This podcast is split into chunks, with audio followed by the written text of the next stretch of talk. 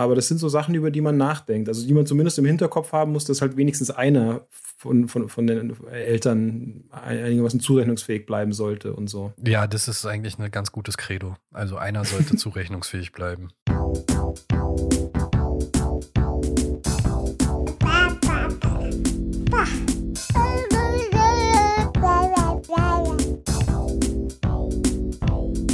Verwickelt.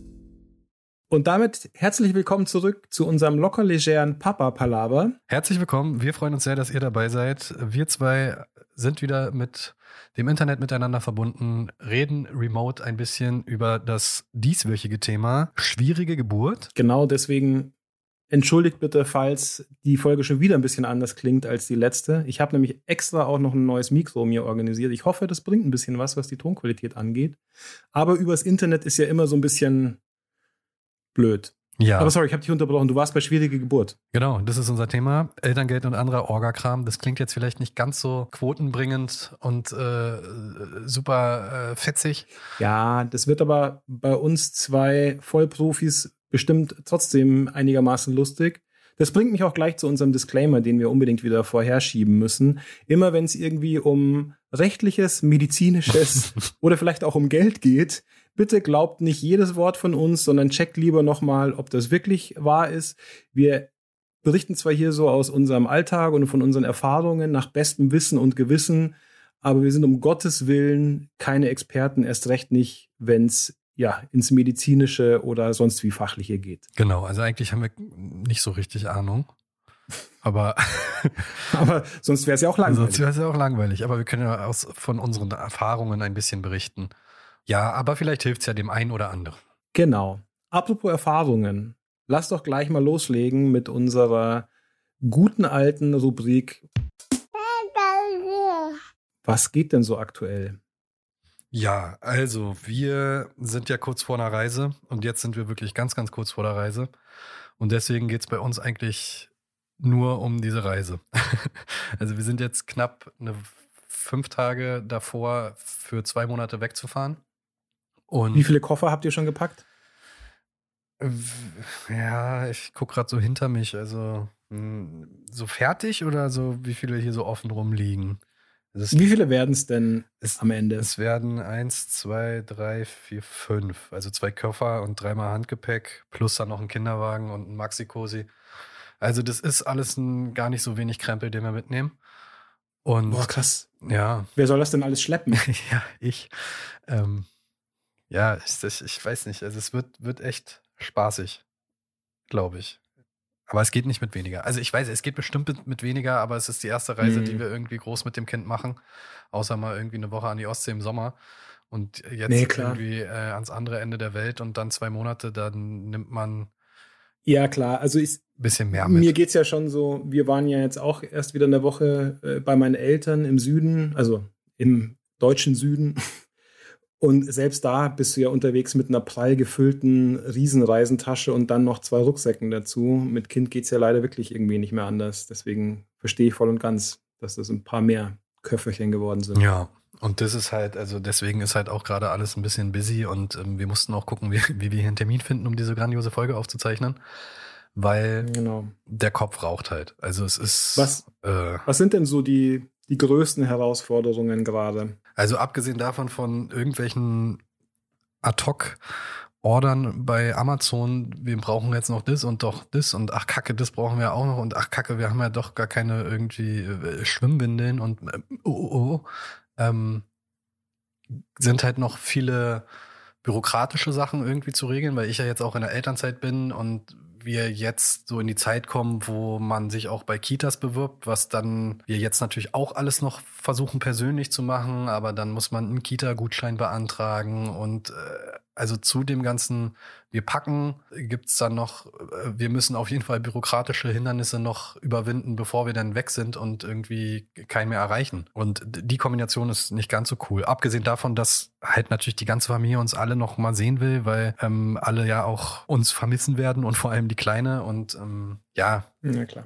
Und da muss man das natürlich auch unter einen Hut kriegen, weil ähm, ein Teil der Freunde und Verwandten das sehr cool findet, dass wir das machen, ein anderer Teil das weniger cool findet und so mancher so gar nicht damit hinterm Berg äh, hält, äh, wie kacke er das doch findet und äh, denkt, dass wir das den größten Fehler überhaupt machen.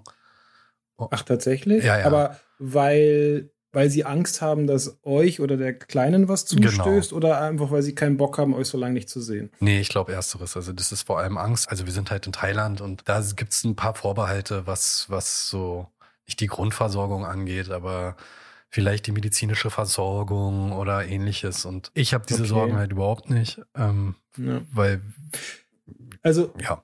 ich, ich muss ganz ehrlich sagen, wir hatten es ja auch schon mal ganz kurz davon, glaube ich. Ich würde mir so eine Reise gerade auch nicht unbedingt antun wollen. Ich finde es aber tatsächlich eher schade, dass ich mir das nicht zutraue, weil ich habe da irgendwie so ein, weiß ich nicht, mir graut so ein bisschen äh, vor, vor so einer langen Reise tatsächlich oder, oder so weit weg zu sein auch, falls dann doch irgendwas ist mit dem Kleinen. Und es ist eigentlich völlig unbegründet, finde ich. Also vor allen Dingen im Fall von Thailand, weil die haben ja, wenn man nicht gerade auf der hinterletzten Insel ist, äh, ein super Gesundheitssystem, oder was heißt Gesundheitssystem, sei mal dahingestellt, aber eine super äh, Versorgung, was Krankenhäuser und Ärzte und so weiter angeht. Also die mhm. sind ja auch teilweise besser ausgestattet als bei uns so manches Dorfkrankenhaus.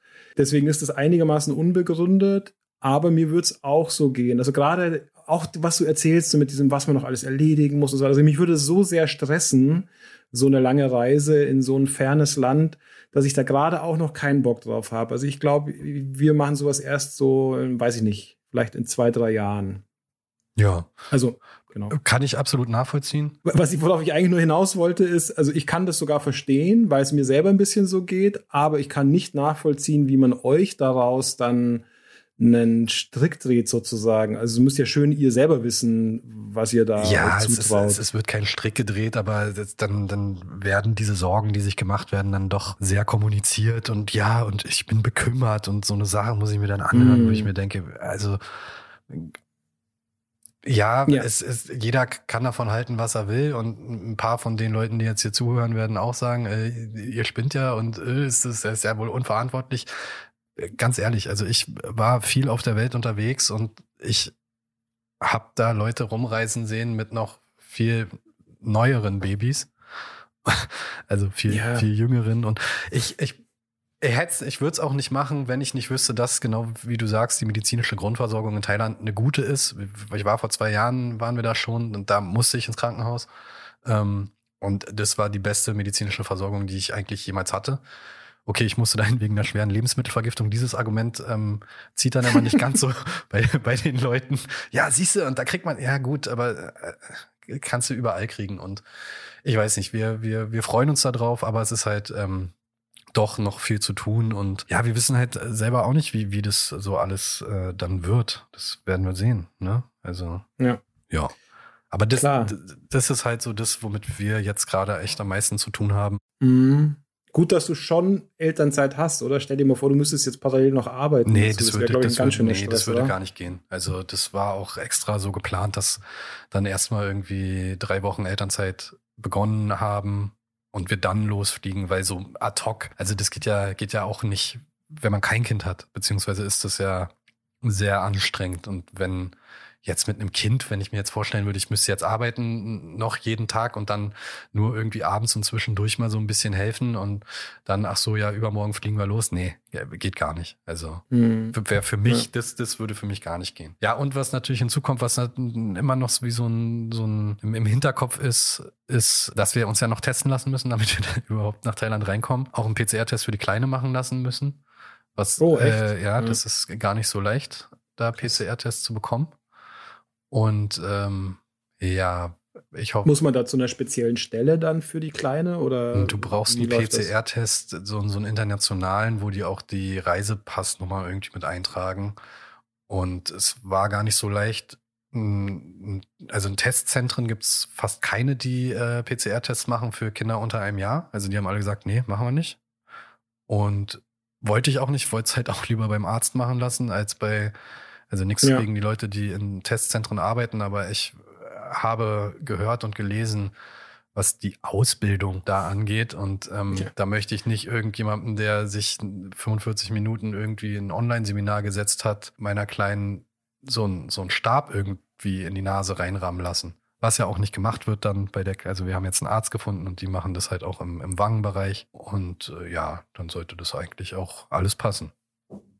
Ja, ja. Ja, das ist ja cool, wenn das tatsächlich auch so funktioniert. Ich habe jetzt auch schon gedacht, dass die tatsächlich dann das in die Nase rammen müssen, aber naja, ist ja das ich, ja, ich, hm, ja ich, ich, ich hoffe, dass das auch ähm, den Vorschriften so entspricht, wenn die das nur so in der Wange machen.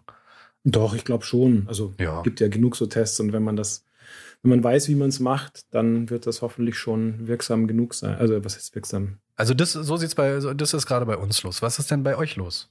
Klingt spannend. Bei uns war es weniger spannend, bei uns war es eher entspannend. Wir waren nämlich eine Woche bei den Großeltern, wie gerade schon erwähnt, in Bayern.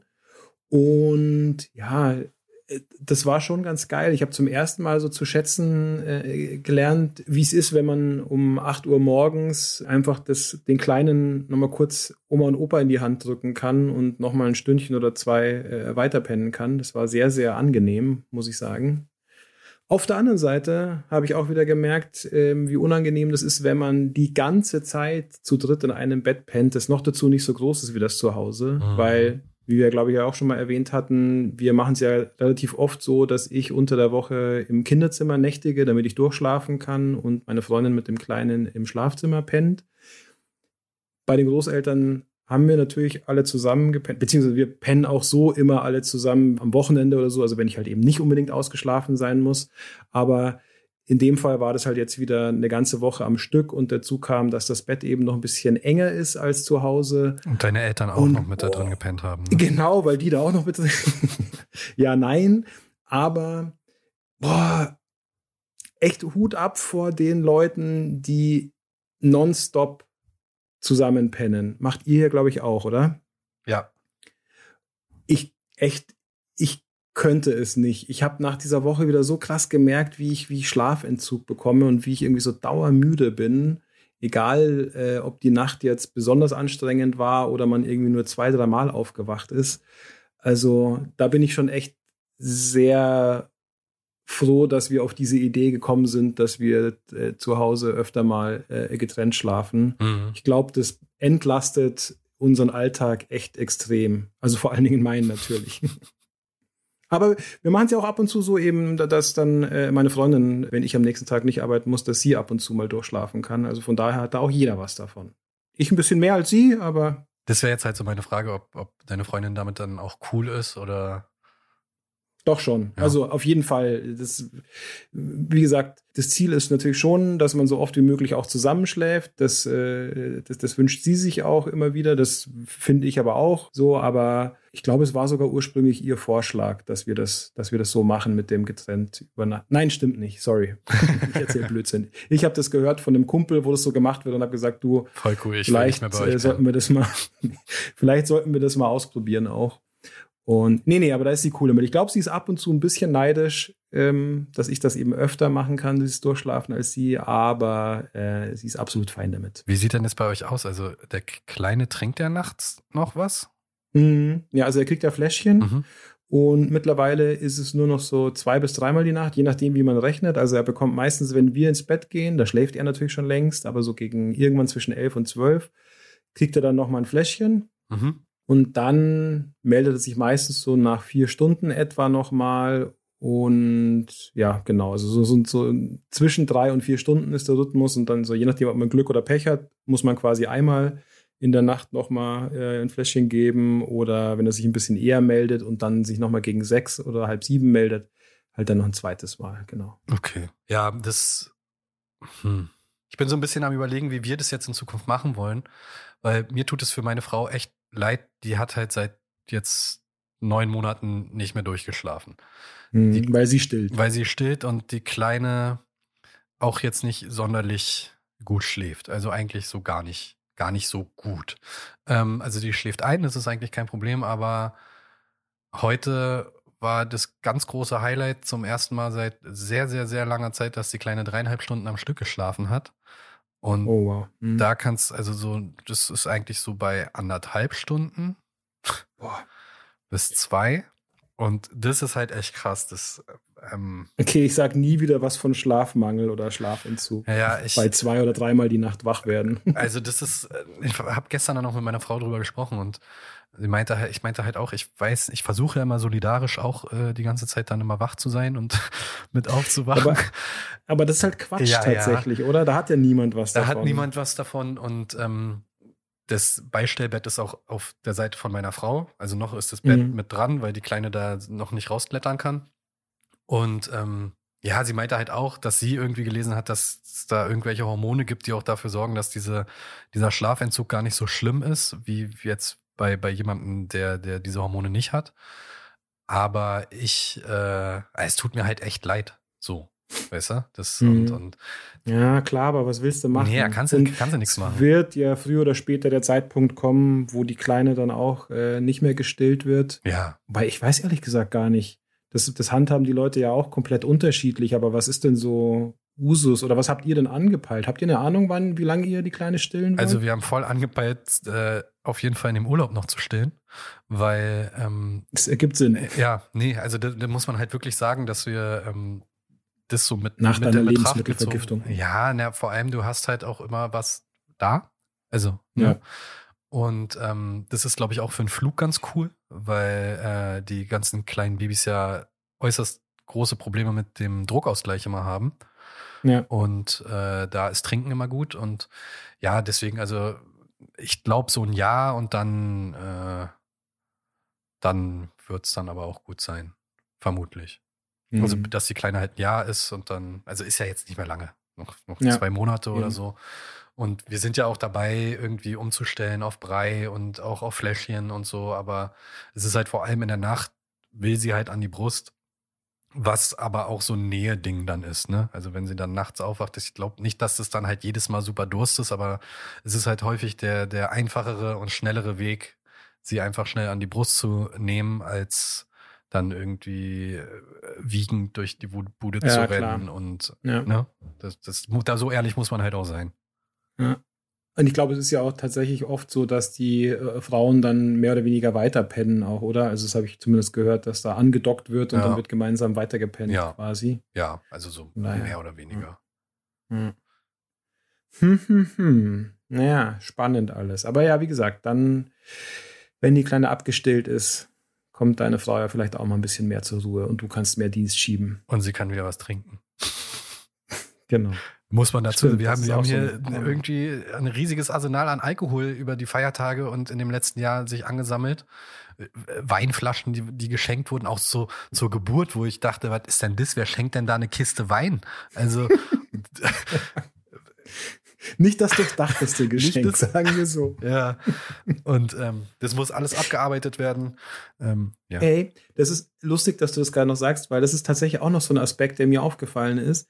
Ich trinke tatsächlich, also wenn ich Dienst schieben muss, wenn ich die Nachtdienst mache, dann trinke ich tatsächlich äh, ungern Alkohol. Also selbst ein Bierchen oder zwei verkneife ich mir dann, weil das Aufwachen mitten in der Nacht meiner Meinung nach wesentlich schwerer fällt, als wenn man halt nüchtern ins Bett geht. Ja, das sehe ich ganz genauso. Generell ist äh, Trinken sehr schwierig, finde ich. Also Ja. so wirklich verkatert morgens dann um sieben irgendwie durch, durch äh, Ja. süßes Gebrüll geweckt werden. Es ist dann auch irgendwie hart. Ah, also Auch nicht cool, genau. Und was ich mir auch schon mal gedacht habe, ist so dieser Aspekt, dass es ja super ätzend wäre, wenn was passieren würde und man betrunken ist. Also weißt du, wie ich meine? Wenn Kommt man nicht so irgendwie gut, aus irgendwelchen ja. Gründen unbedingt ins Krankenhaus muss oder so. ähm, du Hagedichte irgendwie. ja, wäre nicht so. Ja, wer ist denn jetzt der Patient von Ihnen beiden? Ja, also schwierig, schwierig. ja, ist, ist, äh, ist nicht lustig. Aber Hm. ja, nee, da könnte man sich dann natürlich auch nicht verzeihen. Also, ne, das. Nee, also ich will mir jetzt das Feiern oder das ab und zu gemütlich ein Trinken jetzt auch nicht komplett ver, äh, verhageln lassen, aber das sind so Sachen, über die man nachdenkt. Also die man zumindest im Hinterkopf haben muss, dass halt wenigstens einer von, von, von den Eltern einigermaßen zurechnungsfähig bleiben sollte und so. Ja, das ist eigentlich ein ganz gutes Credo. Also einer sollte zurechnungsfähig bleiben. Mit diesem wunderbaren Alltagstipp würde ich sagen. Das ist der Pro-Tipp. Nicht beide komplett abschließen, einer sollte noch ein bisschen klarkommen und laufen können. Genau. Ja, super, dann haben wir den Pro-Tipp auch schon abgehandelt. Das ist ja perfekt, weil wir labern schon ganz schön lange Ja. und kommen jetzt erst zu unserem eigentlichen Thema, oder? Ja. Äh, Passierschein A38. Oh ja. Der, so habe ich mich vor allen Dingen gefühlt bei der Elterngeldbeantragung. Ich muss immer überlegen, ob es Elternzeit oder Elterngeld. Nee, genau, bei der Elterngeldbeantragung. Da habe ich mich gefühlt wie beim Passagier, Passagier, genau, beim Passierschein A38 ausfüllen. Das war Hölle. Das war die absolute Hölle. Du hattest es ja extra noch gesagt, mach das alles vorher. Nicht, wenn die Kleine dann da ist. Genau. Man kann das Ding zwar erst abschicken, wenn die Kleine da ist und man die äh, Geburtsurkunde dann tatsächlich auch hat, aber man kann diesen ganzen Stapel an Scheiße schon vorher organisieren und ausfüllen, sodass man nur noch die Geburtsurkunde dazulegen muss, das Geburtsdatum eintragen und dann abschicken. Und dafür ist man sehr, sehr dankbar. Vor allen Dingen, weil das, glaube ich, auch innerhalb der ersten zwei Wochen, Ja. fünf Wochen, irgend sowas passieren muss. Auf jeden Fall relativ schnell. Und das ist halt genau die Zeit, in der man hier mit Wochenbett und sowieso völliger Überforderung noch äh, komplett beschäftigt ist und den Kopf überall anders hat, aber bloß nicht in irgendwie 20 Seiten Dokumente ausfüllen und, und, und 17 Nachweise beilegen. So, deswegen genau. Ja. Der nächste, schon der nächste Pro-Tipp. Ja, das Vor, vorab ausfüllen. vorab ausfüllen, ganz wichtig. Das ist, sofern es halt machbar ist und äh, geht. Es ist halt auch so, dass, glaube ich, viele das irgendwie vor sich herschieben, was irgendwie auch nachvollziehbar ist. Wie heißt das? Prokrastination? Ne? ja, genau. Ja. Weil es muss erst nach dem Mutterschutz gemacht werden. Der Mutterschutz ist ja, weiß ich nicht, vier Wochen noch nach der Geburt und erst ab dann gibt's ja Elterngeld. Im Mutterschutz gibt's ja noch irgendwie so. äh, Ge- Ja, stimmt. Ge- Ja, genau. Ach, jetzt weiß ich auch wieder, was der Hauptgrund ist, warum man das relativ zeitig machen sollte, weil die Bearbeitung von diesem ganzen Gedöns dauert auch gerne mal etwas länger und so lange bekommt man natürlich nicht das Elterngeld. Man bekommt es zwar dann äh, rückwirkend überwiesen, Mhm. aber für Leute, die nicht ganz so gut bei Kasse sind, ist es auf jeden Fall wichtig zu wissen, dass sie halt das so schnell wie möglich abschicken sollten, damit auch so schnell wie möglich Elterngeld reinflattert. Genau. Und was man da jetzt auswählen kann und sowas, das, das könnt ihr euch mal alle irgendwie alleine Genau. angucken. Da sage ich, Ja. sagen wir überhaupt nichts zu. Es ist auch gar nicht so dramatisch, finde ich. Also es ist wirklich nur diese ganzen Nachweise, hier Gehaltsnachweis und bla bla bla, alles äh, irgendwie zusammenzusammeln, das ist das Anstrengende. Aber äh, so richtig eine große Kunst, das auszufüllen, ist es nicht. Es ist nur halt zeitaufwendig. Merke, was richtig blöde ist, ist, wenn das Kind am 31. oder am 1. geboren wird. Weil Stimmt. Ja, das war ganz toll. Da hatten wir nämlich noch drüber gesprochen, dass wenn es der erste oder der 31. ist, das dann mit diesen vollen Monaten und so alles irgendwie immer ein bisschen komplizierter ist. Nun war errechneter Termin für unsere Kleine am 2. des Monats. Und sie ist am 31. geboren und seitdem ist äh, übelst kompliziert, weil dann ist, ne, dann ist es vom 31. nur auf den 30. und dann mit dem Februar ist irgendwie was noch mehr irgendwie kompliziert und also Ach Gott, kriege ich das jetzt noch zusammen? Weil genau, es muss man, glaube ich, kurz mal erklären, was da der Haken an der Sache ist. Weil das Elterngeld und auch die Elternzeit werden nicht nach Kalendermonaten sozusagen berechnet oder, oder angesehen, sondern ab dem Geburtstag. Genau. Das heißt, wenn man einen Monat Elternzeit nehmen möchte, dann nimmt man nicht den Januar oder den Februar, sondern dann nimmt man ab Geburtsdatum, also sagen wir jetzt einfach mal random 13. 13. März, ja. dann nimmt man ab dem 13. März bis zum 12. April ist dann der Monat Elternzeit. ja. Außer wenn das Kind am 31. geboren wird. dann ist es nämlich dann doch irgendwie der Monat, aber auch nicht so ganz, weil alles, alle sind übelst irritiert. Meine Personalreferentin musste mir dreimal Sachen ausstellen, weil es dann hieß, naja, ab dem 30.07., ah nee, scheiße, war ja der ein und aber, ah nee, 30.06., aber es gibt ja keinen 31. Also völlig, wenn ihr es hinkriegt, versucht Ich habe da so schon so einen Knoten im Hirn Monats. bekommen. Ja, und ich Ja. weiß doch genau, dass du das gesagt hattest, zu mir gesagt hattest, ja, also das ist ja alles cool, solange es nicht der erste oder der letzte im Monat ist. Und mh, Kacke, letzter, aber ist egal. Äh, Hat doch irgendwie jetzt funktioniert. Aber das war auf jeden Fall eine Sache, die, ähm, ein bisschen, bisschen nervig war. Verwirrt hat, ja. Und man Ja. muss halt auch dazu sagen, es kommt halt auch drauf an, also je nachdem, wie nervig es wird, hängt auch davon ab, wie man die Elternzeit halt macht. Also wenn nur die Mutter Mhm. die Elternzeit macht und der Vater vielleicht einen Monat oder zwei, dann ist es um einiges simpler, das auszufüllen, als wenn man das jetzt so macht, wie wir es zum Beispiel machen. Da geht Genau. nämlich alles drunter und drüber und noch mit äh, tausend Anträgen und äh, schieß mich Genau. tot. Das wäre jetzt tatsächlich auch mein Zusatz gewesen zu meinem Statement. Das ist alles gar nicht so schwer auszufüllen. Das Einzige, was wirklich ätzend ist, ist diese Überlegung, wie genau nimmt man denn eigentlich die Elternzeit? Wie teilt man die auf? Weil da gibt's ja diverse Optionen. Nicht nur, dass man die Monate, die einem zur Verfügung stehen, zwischen der Mutter und dem Vater irgendwie aufteilen kann, Mhm. sondern auch noch unter gewissen Voraussetzungen, die ich schon wieder vergessen habe, kann man am Schluss auch noch mal vier oder sechs Bonusmonate anhängen, bei denen aber beide gleichzeitig schon wieder halbtags arbeiten müssen oder irgendwie so. Also, oh, Partnerschaftsbonusmonate. Genau. Den so. Antrag habe ich, hatte ich heute Morgen. Äh, sehr nette Telefonate mit dem äh, Bezirksamt. Weil wir das machen und das genau eines dieser grandiosen Dinge ist, die jetzt in den letzten drei Tagen vor unserer Reise noch irgendwie geklärt werden müssen, ob das denn bewilligt ist oder nicht, weil aus Thailand irgendwie mit, mit dem Bezirksamt zu kommunizieren wird, glaube ich, nicht Hm. so einfach.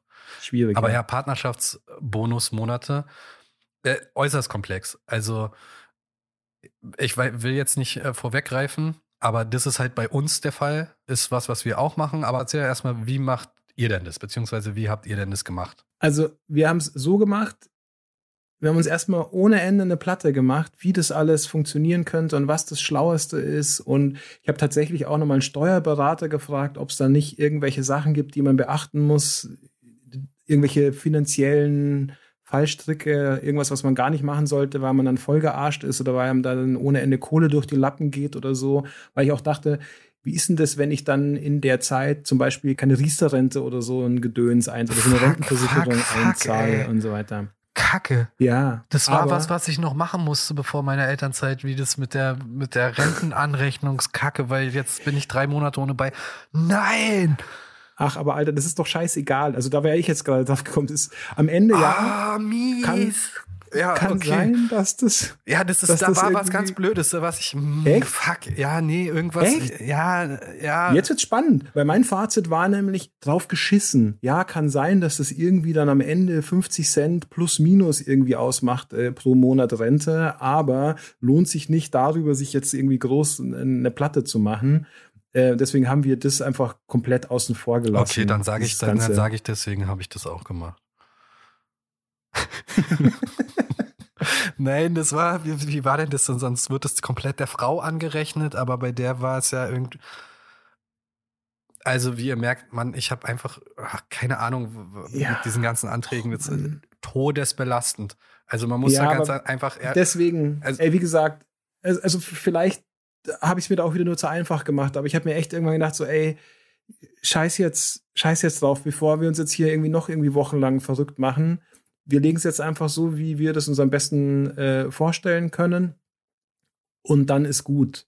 Und wir haben es tatsächlich relativ easy jetzt gehandhabt. Meine Freundin macht eineinhalb Jahre Elternzeit und ich habe jetzt erstmal nur zwei Monate äh, genommen, einen Monat zur Geburt. Das fand ich super wichtig, dass Mhm. ich denen zu Hause bin. Das habe ich also absolut nicht bereut, weil ganz am Anfang habe ich nur überlegt, ob ich nur einfach mal zwei Wochen Urlaub nehme. Aber nee, nee, dieser Monat, der war super. Gerne dürfen es auch zwei sein. Und genau, einen habe ich dann noch im Sommer genommen, damit wir ein bisschen im Sommer äh, schön draußen Zeit verbringen können. Und eventuell nehme ich jetzt dann noch mal einen Monat, wenn wir einen Kita-Platz bekommen, um diese Eingewöhnung herum, weil das scheint noch mal eine relativ anstrengende Phase zu sein. Ähm, gerade für den Kleinen irgendwie so ein bisschen psychisch aufregend. Und ich glaube, da kann es nicht schaden, wenn man noch mal viel Zeit miteinander verbringt. Aber vielleicht nehme ich auch noch ein paar Tage oder ein paar Wochen Urlaub um den Dreh. Mal gucken. Mhm. Genau. Und diesen Partnerschaftsbonus und so weiter, das haben wir jetzt alles weggelassen, weil da gibt's ja noch diesen krassen Haken. Wie gesagt, man muss dann Halbzeit arbeiten und zwar beide Elternteile zur gleichen Zeit und man darf nur zwischen 25 oder man muss genau zwischen 25 und 30 Stunden, glaube ich, äh, arbeiten. Mhm. Und wenn man äh, dieses Ziel verfehlt, dann wird das Ganze gecancelt. Also dann kannst du auch im Ärger, Nachhinein ja. äh, irgendwie äh, musst du die Kohle zurückzahlen äh, und, und so weiter. Und weil wir das uns überhaupt noch nicht vorstellen konnten, wie das dann überhaupt ist mit der Halbtagsarbeiten und Pipapo, haben wir gesagt, nee, das, das lassen wir bleiben. Das wird uns zu kompliziert. Mhm. Wir haben das. Also erstmal noch mal eine Sache dazu. Man kriegt ja für zwei Jahre Nee, kriegt man für wie viele Jahre kriegt man Geld? Also für was für einen Zeitraum? Ich habe die ganze Zeit versucht, Drumrum das zu, das zu umschiffen, weil ich weil es auch schon wieder nicht mehr genau weiß. Okay. Verdammt. Also warte, wie ist es? Es sind oh, ach, googles doch einfach selber. Okay. Sehe ich ganz genauso. Also wir haben es halt so gemacht, als die Kleine geboren wurde, hatte ich noch Urlaub übrig was heißt übrig? Es war im Frühjahr, also habe ich mir Urlaub genommen. Das waren dreieinhalb Wochen und dann habe ich noch einen Monat Elternzeit hinten rangehangen. Das ja, heißt, cool. ich war also fast zwei Monate am Start. Für mich war es auch ganz wichtig, äh, das zu machen. Zwei Monate war natürlich ein Luxus. Man muss natürlich auch immer dazu sagen, das muss man sich halt auch leisten können. Ne? Also das ist klar. Das ist so eine Sache. Man kriegt ja nur einen gewissen Prozentsatz seines Gehaltes und das muss man sich halt leisten können. Also das. Total, ey. Das habe ich mir gerade auch wieder gedacht. Also wir reden uns schon auch teilweise ganz schön leicht irgendwie. Also wir sind ja jetzt irgendwie hier nicht die super rich Kids und so weiter, aber wir sind einigermaßen, wie soll ich sagen, verdienen äh, beide Elternteile äh, ganz gut und da muss man halt vielleicht wirklich nicht auf jeden Cent achten. Da gibt es andere Menschen, da ist es bestimmt ganz, ganz anders, klar. Ja, und sofern man das machen kann, macht es. Also ich empfehle das halt auch allen Vätern auf jeden Fall, das zu machen. Also weil das nochmal ein ganz anderes, ganz anderes Bindungsding gibt. Total. Und noch dazu finde ich, gerade in den ersten zwei, eher sogar vier Wochen, wenn die Frau im Wochenbett liegt, ist es einfach super wichtig, dass man zu Hause ist. Also mhm. außer man hat vielleicht noch äh, anderweitig Support von den Eltern oder Geschwistern, wer auch immer da noch mit einspringen kann. Aber ansonsten, die Frau liegt halt die erste Zeit einfach oder sollte äh, die erste Zeit fast nonstop im Bett liegen. Man hat ein Neugeborenes zu Hause. Da ist es schon sehr, sehr gut, wenn man so viel Zeit wie nur möglich hat auch. Und es ist tatsächlich, wie du ja auch schon äh, gesagt hast, äh, ein anderer Bekannter oder ein Kollege von uns beiden auch hat mal gesagt, es war für ihn waren es die Baby-Flitter-Wochen. Und es ist schon ein bisschen auch so tatsächlich. Es ist einfach wahnsinnig schön, da zu Hause zu sein, das, das, das, neue, das neue Kind, ja. das Neugeborene irgendwie da zu haben und mit dem einfach so viel Zeit wie möglich zu verbringen. Das ist schon auch einfach sehr, sehr schön. Vor allem, weil man noch so auf dem gleichen Level ist. Also mit, mit der Partnerin. Mit dem kleinen, achso, ich dachte mit dem, mit dem Neugeborenen. mit dem Neugeborenen auch. Aber auch mit der Partnerin. Also ich habe das halt gemerkt, dass, ne, wir haben das halt am Anfang alles zusammen und äh, ne, durch alles zusammen durch und so. Und dann, als ich dann wieder arbeiten musste, musste ich dann halt auch schmerzlich mhm. feststellen, dass ich dann halt bei ganz vielen Sachen, die halt immer nur erzählt bekomme und was halt ja. selbstverständlich genau. ist, wenn die eine Person arbeitet und die andere halt ähm, bei dem Kind ist und dann in dem Falle halt auch die Erziehung übernimmt. Aber es ist natürlich auch für mich zumindest sehr schade gewesen, dass ich dann halt ganz viele Sachen so halt nicht mitbekommen habe. Und deswegen bin Absolut. ich halt so froh, dass wir das halt gemacht haben, doch so gemacht haben, dass ich dann jetzt halt auch noch mal in Elternzeit gehe, diese drei Monate. Und ähm, wir da reisen, da kann ich auch verstehen, das habe ich irgendwo gelesen. Naja, also wenn der Vater geht dann auch in Elternzeit und dann reist ihr rum, ja gut, das ist aber nicht der Alltag, ne? Das sollte dann bewusst sein. Und das ist mir auch bewusst so, dass wenn wir verreisen, wir machen jetzt einen Urlaub eine lange Zeit. Das ist aber nicht so zu 100 Prozent vergleichbar mit dem, was meine Frau da geleistet hat, die halt hier den Alltag, den, ja, den, den Home-Alltag hatte. Und ja. ähm, danach machen wir halt noch diesen Partnerschaftsbonus, wo jeder von uns auf 25 Stunden die Woche ist, sprich 63 Prozent der von der 40-Stunden-Woche. Und das wird, glaube ich, sehr, sehr, sehr, sehr spannend, weil wir kommen wieder und sind dann noch zwei Wochen äh, beide sozusagen in Freizeit, also in Elternzeit.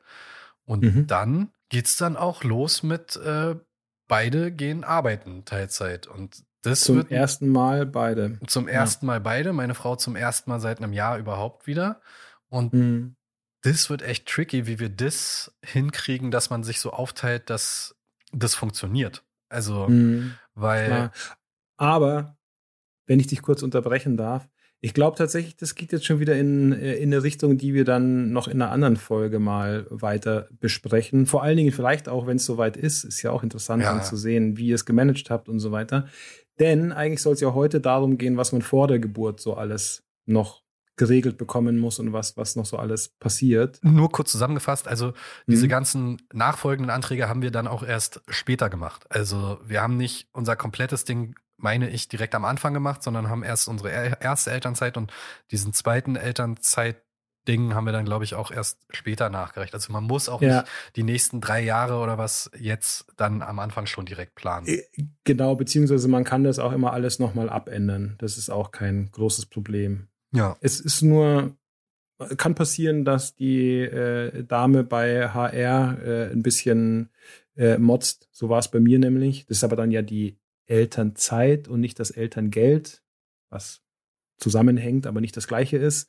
Ähm, die hat ein bisschen gemotzt, weil ich habe meinen diesen zweiten Monat, den ich genommen habe, dann doch noch mal ein bisschen verschoben und äh, ich dachte eigentlich, das wäre easy, so ein bisschen wie Urlaub stornieren und neu Mhm. äh, beantragen, aber ist anscheinend bei HR nicht ganz das gleiche. Die war, die war etwas ungehalten. Also man kann Zeit nehmen, ohne Geld zu bekommen, man kann aber nicht einfach nur Geld nehmen, ohne Zeit zu bekommen. Das ist so als kleiner, Genau. kleiner Pro-Tipp Nummer drei. Hier hagelst die Pro-Tipps ein nach dem anderen. Ja, was kann man denn noch organisatorisch machen? Also wir sind ja jetzt eigentlich in der Zeit, Frau ist schwanger, Kind kommt dann bald. Was können wir vorher noch erledigen, bevor wir zu dritt oder zu viert oder zu fünft sind? Was Genau. machen wir jetzt noch schnell? Eine sehr, sehr wichtige Entscheidung, finde ich, die so in diese Phase fällt, ist auch die Geschichte, was darf es denn für eine Geburt sein eigentlich? Hausgeburt, Geburtshaus, Krankenhaus, das muss man sich erstmal überlegen und dann sich angucken, was es für Optionen gibt für jeweilige. Ich weiß nicht, wie es bei euch war. Hattet ihr von vornherein, war für euch von vornherein klar, äh, wa- was es wird? Oder habt ihr verschiedene Optionen euch mal angeguckt? Also wir haben darüber gesprochen und meinten, ja, was wollen wir? Und das Gespräch hat glatte drei Sekunden gedauert, indem wir beide gesagt haben, ja, nee, wir wollen ein Krankenhaus. und ähm, ja, naja, vielleicht war es auch ein bisschen länger, aber ähm, es gab, äh, stand eigentlich für mich, stand nichts anderes zur Debatte. Ja. Wenn meine Frau natürlich gesagt hätte, sie möchte lieber das und das, dann, dann wäre ich da natürlich auch drauf eingegangen und so, aber wenn mir jetzt nur die Entscheidung gegeben wird, also von wegen du entscheidest es, mir ist es vollkommen egal, war für mich ganz klar Krankenhaus. Ich weiß nicht, ob das für mich jetzt immer noch so ganz klar wäre, ähm, aber eigentlich schon. Was aber daran liegt, das muss halt jeder für sich sagen. äh, Ne? Muss jeder für sich entscheiden. Ja, und, total. Und das ist eine ganz persönliche Entscheidung. Vor allen Dingen die Frau sollte das am Ja, Ende natürlich. entscheiden, würde ich sagen. Ne, der, da hat eigentlich der Vater nicht ganz so viel mitzureden. Aber also für mich persönlich war es halt eine Entscheidung fürs Krankenhaus, weil ich halt gedacht habe, beziehungsweise der Meinung war und auch noch bin, dass wenn irgendwas passiert bei einem, bei der Geburt, ich gerne die Gewissheit hätte, dass ich in einem Haus bin, in dem auch Ärzte da sind, in dem notfallmäßig ein Kaiserschnitt gemacht werden kann, wenn dann doch Ja. irgendwie das sein muss und nicht sowohl bei einer Hausgeburt als auch bei einem, äh, bei, bei einem Geburtshaus dann erst noch ein Krankenwagen angerufen werden muss, dann die Frau abgeholt werden muss und dann in ein Krankenhaus eingeliefert. Nee, das wär, sind alles irgendwie Faktoren, zeitliche Faktoren, die für mich dagegen gesprochen haben, sollte denn dann doch irgendwas sein. Und ich glaube, das ist relativ verbreitet, gerade bei äh, Erstgeburten, dass Eltern dann halt genau diese Überlegung treffen und deswegen in, in einem Krankenhaus sind. Ich glaube, dann bei späteren Kindern, also beim dritten, vierten, ist dann wahrscheinlich das alles ein bisschen anders, wenn man da schon Geburten hinter sich hat. Aber bei dem ersten Ja. Kind bist du halt super aufgeregt und willst halt eigentlich auch nur, dass alles safe ist. Und ähm, deswegen war für uns halt die Entscheidung, okay, kein Geburtshaus, keine Hausgeburt und äh, Krankenhaus. Ja, so ähnlich war es bei uns auch. Die Entscheidung war nicht von Anfang an so super sonnenklar, weil meine Freundin schon mit so einem Geburtshaus äh, sehr geliebäugelt hat. Also da muss man auch dazu sagen, dass in ihrer Familie, also ihre Schwester, aber auch ihre Mutter, die haben äh, alle sehr unkomplizierte Geburten gehabt und sehr, sehr schnelle. Deswegen hat sie auch da so ein bisschen drauf vertraut, dass es bei ihr auch einigermaßen unkompliziert und schnell äh, geht. Und klar, wenn man sich das so anguckt, äh, dann ja, ist so ein Geburtshaus natürlich wesentlich einladender als so ein äh, Krankenhauskreissaal. Aber wir haben uns am Ende dann aus genau den gleichen Gründen, die du auch gerade gesagt hast, dafür entschieden, nee, du, ich glaube, Krankenhaus ist fürs erste Kind schon besser. Da sind wir alle entspannter, äh, was das angeht, weil, weil man einfach weiß, egal was passiert, äh, die bestmögliche Versorgung ist irgendwie in der Nähe. Und bei uns kam noch dazu, dass wir in dieser sehr privilegierten äh, Situation waren, dass wir eine Beleghebamme hatten, was im Endeffekt dann auch hieß, sie ist der Chef im Ring wenn es gut läuft, dann sehen wir außer sie äh, niemanden anderes sogar. Oder beziehungsweise der Arzt muss dann kurz vorbei äh, gucken und das Ganze quasi bestätigen. Mhm. Aber das ist auch schon fast alles, was er, was er da macht.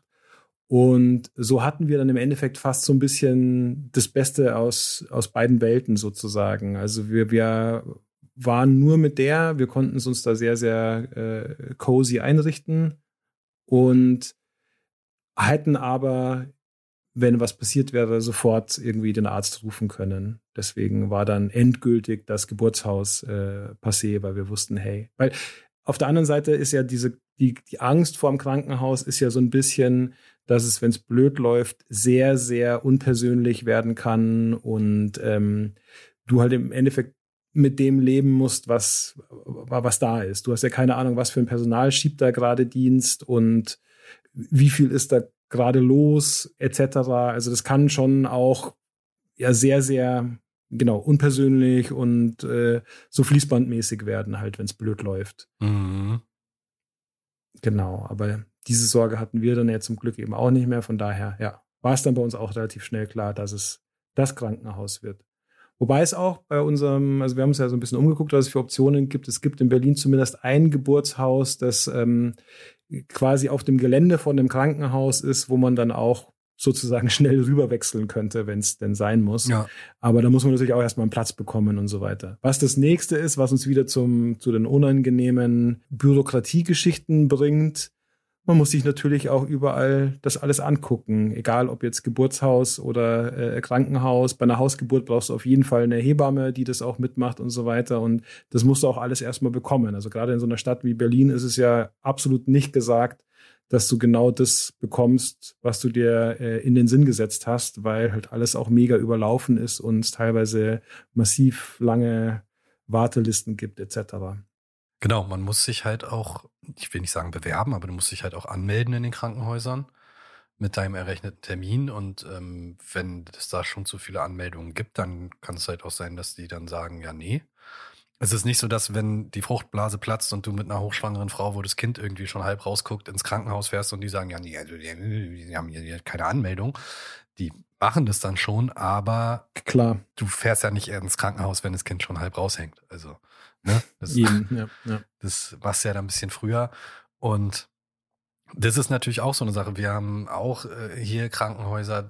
Es gibt dann, da hatten wir in der Folge, in der vorherigen Folge schon drüber gesprochen, so ein paar Krankenhäuser, die halt spezialisiert sind auf, auf Kinder. Und das ist dann natürlich auch wieder so eine Frage, was möchte man, welches Krankenhaus, was gibt's äh, für Empfehlungen? Dann guckt auf gar keinen Fall ins Internet, weil, also was da dann irgendwie für, für, ja, ja. für nee, Geschichten kommen. Da posten natürlich nur die, die aus irgendwelchen Gründen wirklich irgendwie schlechte Erfahrungen gemacht haben oder nicht das bekommen haben, was sie ja. sich irgendwie in ihren Träumen ausgemalt haben. Und da stehen natürlich die beknacktesten Bewertungen, die man sich vorstellen kann. Das stimmt, ja. ja. Das ist ja auch noch so eine Sache, also zumindest in so einer Stadt wie Berlin hier, ähm, dass man auch in Betracht ziehen muss, wie die Anfahrtswege sind und so. Also meine Freundin wäre sehr gerne in ein Krankenhaus, das halt hier bekannt dafür ist, dass die Geburten da besonders toll sind.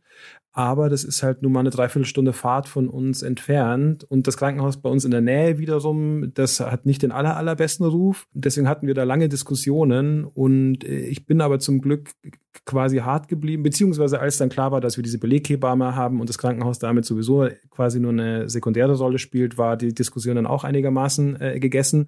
Also ja, man kann das machen, man kann eine Dreiviertelstunde in ein Krankenhaus fahren. In der Regel hat man genug Zeit, aber also bei uns war es zum Beispiel so, dass äh, meine Freundin massiv gemeckert hat über diese zehn Minuten Taxifahrt. Das war somit das Schlimmste an der Geburt so ungefähr. ähm, und wenn ich mir vorstelle, dass sie in diesen Zuständen dann eine Dreiviertelstunde Autofahrt äh, quasi noch absolvieren müsste, wäre, glaube ich, nicht so geil gewesen. Bei uns äh, war die Fahrt auch länger. Und da ist es aber, glaube ich, wenn du ein eigenes Auto hast, wo du dann auch die Tasche schon mal reinpacken kannst und safe weißt, okay, dann geht's los und, ne, und hast es so ein bisschen selber in der Hand, dann ist es vielleicht ein bisschen anders, als mit einem Taxi zu fahren. Aber ja, das weiß ich nicht. Das ist, glaube ich, eh auch wieder mit Sicherheit von, von, von Situation zu Situation und von Person zu Person unterschiedlich. Aber bei uns ging es tatsächlich eher darum, dass sie von der Fahrt gestresst war. Also der ist dann eben über Kopfsteinpflaster noch gefahren, die letzten paar Meter. Da wurde sich dann massiv darüber beschwert, was diesem Typen denn einfällt über Kopfsteinpflaster. Naja, es gibt halt leider keinen anderen Weg äh, zum Kreissaal als übers Kopfsteinpflaster und so. Das kann ich mir bei deiner Freundin also, nicht vorstellen, wie sie, wie sie den da anranzt. Also, ja, ja, sie hat auch nicht ihn angeranzt, also sie hat danach sich bei mir beschwert, okay. äh, was dem ein, was dem denn eingefallen ist. So. Von daher, nee, sie fand schon wirklich diese Fahrt unangenehm mhm. einfach. Ich glaube, das war egal, ob das jetzt Taxi oder ja. am, am, Ende hätte sie mich angeschissen, wenn ich über Kopfsteinpflaster gefahren wäre.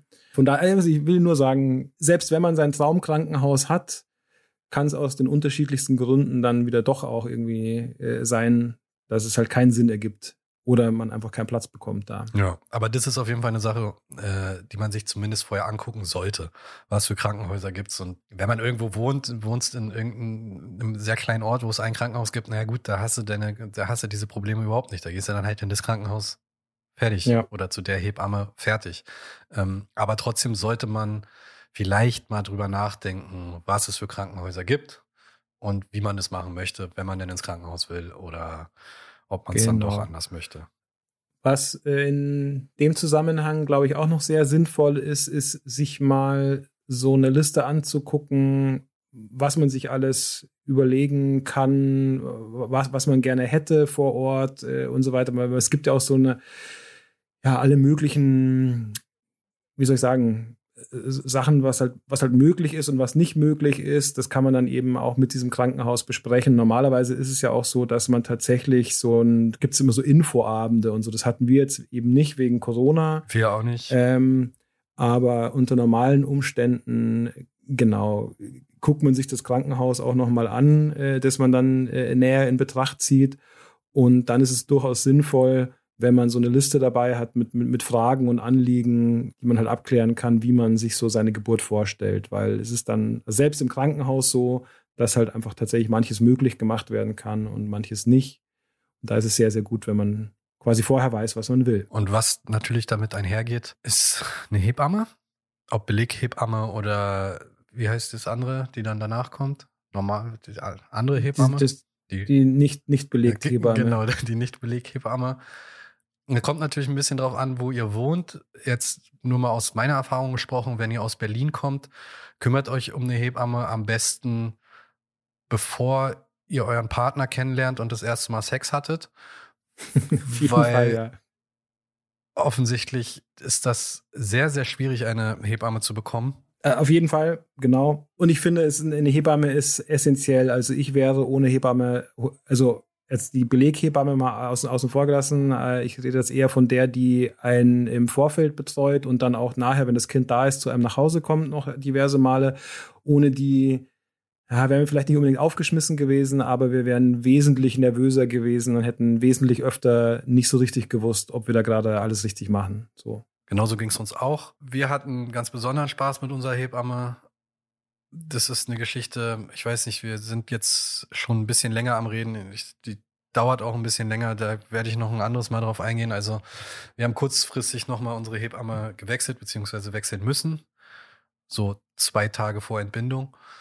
oh Mann. Und ähm, ja, das ist auch der Corona-Situation geschuldet und da, ähm, wie soll ich das sagen, gab es unterschiedliche Ansichten generell auf die Corona-Thematik und auf diverser Natur. Diverser Also ich habe es ja ein bisschen mitbekommen, das war ja so ein so ein ganz alter Besen, Ja, der so extrem seltsame Ansichten hatte. Ja, also es war, es war sehr schwierig.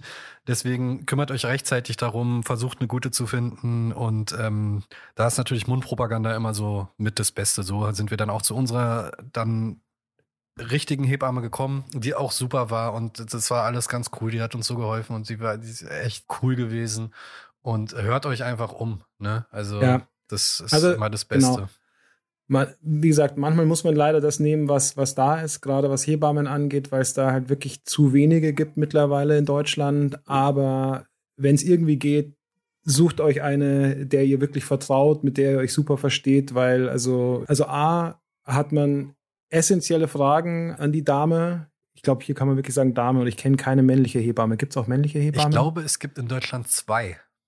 Oh, echt? Ja, ich habe äh, gerade gerade erst hier in irgendeinem He Heftding, was hier bei uns rumliegt, äh, ein Interview mit einem gesehen. Der heißt Okay. aber, das, der ist dann auch Amme. Okay, gut. Also dann ähm, entschuldige ich mich bei den zwei männlichen Hebammen, aber ähm, genau, also es ist auf jeden Fall so, man hat äh, super essentielle äh, Fragen an, an die Hebammen. Äh, sie, die sind in extrem intimen Situationen dabei und äh, das sind so Gründe, warum es einfach wesentlich cooler ist, wenn das jemand ist, auf den man äh, wirklich vertrauen kann und auf den man sich maximal einlassen kann. So. Und mit dem man, wenn es denn möglich ist, auch auf einer Wellenlänge irgendwie ist, ne? Ja, genau. Das meine ich ja so ein bisschen Ja. mit Vertrauen. Also genau, man sollte einfach auf, auf, auf den Ratschlag der Hebamme vertrauen können, weil sonst bringt das ja alles nichts. Sonst kannst du auch googeln. Ja. Ich habe noch ein paar Punkte, das kann man, glaube ich, wirklich sehr, sehr schnell abhandeln, aber äh, damit es gesagt wurde, was ich tatsächlich auch noch cool fand, war äh, irgendwann schon mal so ein bisschen anfangen, in die Wohnung auszumisten und so ein Kinderzimmer vorzubereiten. Das Kinderzimmer ist zwar auch jetzt Monate nach der Geburt äh, nur als Wickelzimmer in Betrieb und wie gesagt, ich übernachte hier ganz gerne mal. Trotzdem fand ich das beruhigend, das schon mal gemacht zu haben, weil also äh, man hat nie mehr so viel oder so nicht nicht so schnell nicht mehr so viel Zeit wie vor der Geburt. Also warum die Zeit nicht auch schon nutzen mit solchen Geschichten, wenn sich's ausgeht. Ja. Dann haben wir tatsächlich sogar so noch Essen bestellt im Vorfeld. Es gibt da so, jetzt wird's aber wieder arg berlinerisch hier, ähm, so, so Wochenbett-Suppenversender, die dann so super äh, Bio-Essen äh, zubereiten, was man dann so in, in so Gläsern zugeschickt bekommt, damit die äh, Frau mit ordentlich Kraftsuppen etc. versorgt ist. Ist wirklich ein bisschen Luxus, weil das Zeug auch nicht so ganz billig war. Aber ich fand's super, auch so Fertigzeug zu Hause zu haben, weil wenn ich jetzt jeden Tag neben dem ganzen anderen Kram, der so anfällt, äh, direkt nach der Geburt, auch noch immer hätte kochen müssen, und vor allen Dingen auch noch irgendwie halt die Zutaten einkaufen und so weiter, was da alles mit zusammenhängt, wäre ich, glaube ich, komplett wahnsinnig geworden. Also ich fand es sehr, sehr gut, so ein bisschen Sachen auf Vorder zu haben, die ich halt einfach nur noch warm machen muss dann während dem Wochenbett. Da von mir ein kleiner Tipp. Wenn man das nicht bestellen möchte und man aber Familie hat, die im selben Ort ist, ist das ein, ein, ein sehr, sehr, sehr, sehr guter Weg, die mit einzubinden. Das hat uns nämlich auch eine Hebamme gesagt in einem Vorbereitungskurs. Die meinte, naja, und die meisten Frauen möchten nicht, dass am Tag nach der Geburt gleich die Omas vorbeikommen und dann mehrere Stunden und was auch völlig normal ist. Aber das Ja. ist immer ein ganz, ganz guter Trick, ähm, die mit einzubinden. So haben wir das nämlich gemacht, dass wir haben die beiden Omas haben gesagt, bitte, bitte mach doch Essen. Und dann kam so viel Essen, also auch tiefgefroren, immer, äh, wurde immer geliefert, dann konnten die mal rein, ne, und haben kurz Hallo gesagt und haben die Kleine gesehen. Und ähm, Ja, super. Jetzt ohne das, ohne die halt auszunutzen, aber das war halt so, die haben sich halt äh, gefreut, beide, haben sich auch gebraucht gefühlt und ähm, die haben halt uns sozusagen komplett versorgt. Also in diesen anderthalb, zwei Monaten, in denen ich äh, hier in Elternzeit auch war, am Anfang, zu Beginn, haben wir halt, glaube ich, dreimal oder so gekocht, weil wirklich durchgehend immer irgendwie versorgt wurden und sonst haben wir halt Ja, immer nur perfekt. aufgewärmt. Und das ist, Ja. ne, also falls ihr Familie habt oder Freunde oder Leute, die halt auch gerne was machen möchten ähm, und, Stimmt, und ist ein super Tipp. helfen wollen, einfach die mit einbinden. Und das äh, gerade so Großmütter ist immer ganz, ganz praktisch. Auf jeden. Dann spart man sich auch äh, die super fancy Wochenbettsuppen aus dem Internet. Ja, kannst du ja gut. zusätzlich noch nehmen. So, du hattest hier, du hattest noch eine wundervolle Notiz gemacht. Äh, ja, gut, aber das ist eigentlich ein totaler No-Brainer. Äh, ich habe mir nur noch aufgeschrieben, eine Krankenhaustasche muss man natürlich irgendwann packen. Mhm. Wobei das auch, also, dass man die packen muss, ist ein No-Brainer. Wie man die packt, wiederum, hm, da kann man sich schon so zwei bis drei Wochen Gedanken drüber machen und am Ende alles nochmal aus und wieder einpacken und nochmal ganz neu sortieren und äh, genau. Ja, mehr so an Vorbereitung wir haben bestimmt heißt, was gibt, vergessen, ja, aber das waren die, die essentiellen. Viele Sachen, Dinge. aber irgendwie Name wäre ganz gut. Also bei uns war es halt so, wir waren, haben uns fix entschieden in dem Moment, wo sie rausgekommen ist und ich sie auf dem Arm hatte. Ach ja, jeder sagst du was, ja. Das hat sehr, sehr lange gedauert. Vor allen Dingen, weil wir ganz kurz dachten, es wird ein Mädchen. Und da hatten wir uns dann tatsächlich recht schnell auf Namen geeinigt. Und ein paar Tage später hieß es aber, ja, nee, wird doch ein Junge. Und dann hat es gedauert. Ja, der Name war bei uns von der Frühdiagnostik oder was war es? Äh, die Untersuchung, wo man es dann gesehen hat. Also ein halbes Jahr. Wir sind einfach, ja. wir haben uns da Karteikarten ja. gemacht. Ja, äh, bei uns gab es ehrlich gesagt fast mal ein bisschen Stress, weil ich wirklich fast jeden jungen Namen scheiße fand, aus unterschiedlichsten Gründen. Also es gab bestimmt irgendwie, äh, weiß ich nicht, zehn verschiedene Gründe, warum ich äh, Namen kacke fand. Zu bayerisch, zu nordisch, zu prenzelbergerisch, ähm, zu altmodisch, zu, weiß ich nicht, also alles möglich. Ah, da kann man, da kann man blöde Reime drauf machen. Ah, nee, das klingt zu englisch. Ähm. Genau diese, diese ganzen Kategorien, das gab es halt bei uns auch. Und das war so unfassbar schwierig, weil wir wirklich auch so eine No-Go-Liste hatten. Und das war genau das, was du gerade auch gesagt hast, dieses Reime und ne, Kinder sind gemein und da muss man immer, äh, also da muss man darauf achten, was für mich ein ganz großes Ding war. Da möchte ich jetzt hier aber niemanden irgendwie, der jetzt sich einen Namen für, für das äh, zu erwartende Kind ausgedacht hat, irgendwie den Namen vermiesen. Aber für mich war halt ein No-Go, meinem Kind einen Namen zu geben von jemandem, den ich kenne. Ja, ja, klar, das geht auch gar nicht. Nee, genau. Und ähm, das, das sind halt alles Sachen äh, irgendwie, wo man echt, also wo wir echt lange gehadert haben und wir hatten dann eine, eine, eine Auswahl von drei Namen irgendwie. So hatten wir mhm. das gemacht und dann, als sie dann da war, das hatten uns nämlich auch welche gesagt. Äh, nehmt euch irgendwie zwei, drei Namen und wenn ihr sie mhm. dann seht, dann wisst ihr, welcher Name davon irgendwie passt. Ja, bei uns war es tatsächlich auch so, dass wir zwei Namen hatten bis zum Schluss und erst ganz, äh, ganz am Schluss oder beziehungsweise ganz am Anfang dann, als er schon da war, uns entschieden haben, ja, nee, das ist der sowieso. Ja. Und nicht der sowieso. Also, ein Name wäre auch nochmal eine ganz gute Sache. Genau. Äh, wir sind jetzt auch schon ganz schön lang am Labern wieder. Ich glaube, wir müssen langsam zum Ende kommen. Hast du einen Fail? Ich habe einen Fail. Ich hätte erst noch einen Pro-Tipp auch wenn die Folge schon voll mit Pro-Tipps gestopft ist. Aber auf hip.de gibt es tatsächlich eine Elterncheckliste Ämter und Behörden. Die ist ganz praktisch. Die kann man nämlich, da kann man sich genau angucken, was muss alles erledigt werden und äh, in, in welchem Zeitabschnitt muss das geschehen. Die ist ganz hilfreich, um nichts Wichtiges zu verpassen, was diese ganzen Behördengeschichten angeht. Das ist gut. Genau. Ein Fail? Ja. Ähm, also. Nee, keinen richtigen tatsächlich. Ja, bei uns, äh, naja, ja, so ein halber Fail. Wir hatten ja in der, in der vorherigen Folge die Jahrumgebung. Oh ja. Das ist bei uns irgendwie voll nach hinten losgegangen. Die Kleine sagt, nein, nein, nein, nein, nein, nein, nein. Die ganze Zeit sagt sie, nein, nein, nein, nein, nein, nein, nein. Aber auch nachgeplappert. Also nicht einfach so, ich habe das jetzt gelernt, sondern offensichtlich ist eines ihrer ersten Wörter jetzt nein. Die Befürchtung hatten wir auch schon. Wir haben es nicht hingekriegt, hier eine vernünftige Ja-Umgebung kein, hinzukriegen. Keine Ja-Umgebung. Voll die ja, Nein-Umgebung. Mm. Belastend. Nein, nein, Aber nein. ich kann dich, kann dich beruhigen. Bei uns gibt es auch noch sehr, sehr viele Nein-Ecken. Was ist euer Fail? Habt ihr ein Fail? Nee, ne? Äh, ich habe einen Mini-Fail, äh, aber eigentlich ist es auch schon wieder fast Standard. Oder seid ihr unfailbar? Wir sind unfailbar, genau. Nee, äh, ganz im Gegenteil. Wir haben ja wieder fast die Bahn verpasst als wir zu meinen Eltern gefahren sind. Es war so geil. Also ich habe ja mittlerweile, ich war früher echt ganz, ganz schlecht in pünktlich sein. Hab aber gemerkt im Laufe der Jahre und gerade jetzt mit Kind, hey, das Leben ist einfacher und man ist entspannter, wenn man lieber zehn Minuten zu früh als zehn Minuten zu spät aus dem Haus geht. Deswegen war unser Morgen auch äh, komplett gut geplant und rechtzeitig aufgestanden, alles fertig gemacht. Wir hätten locker flockig auch irgendwie 20 Minuten früher aus dem Haus gehen können.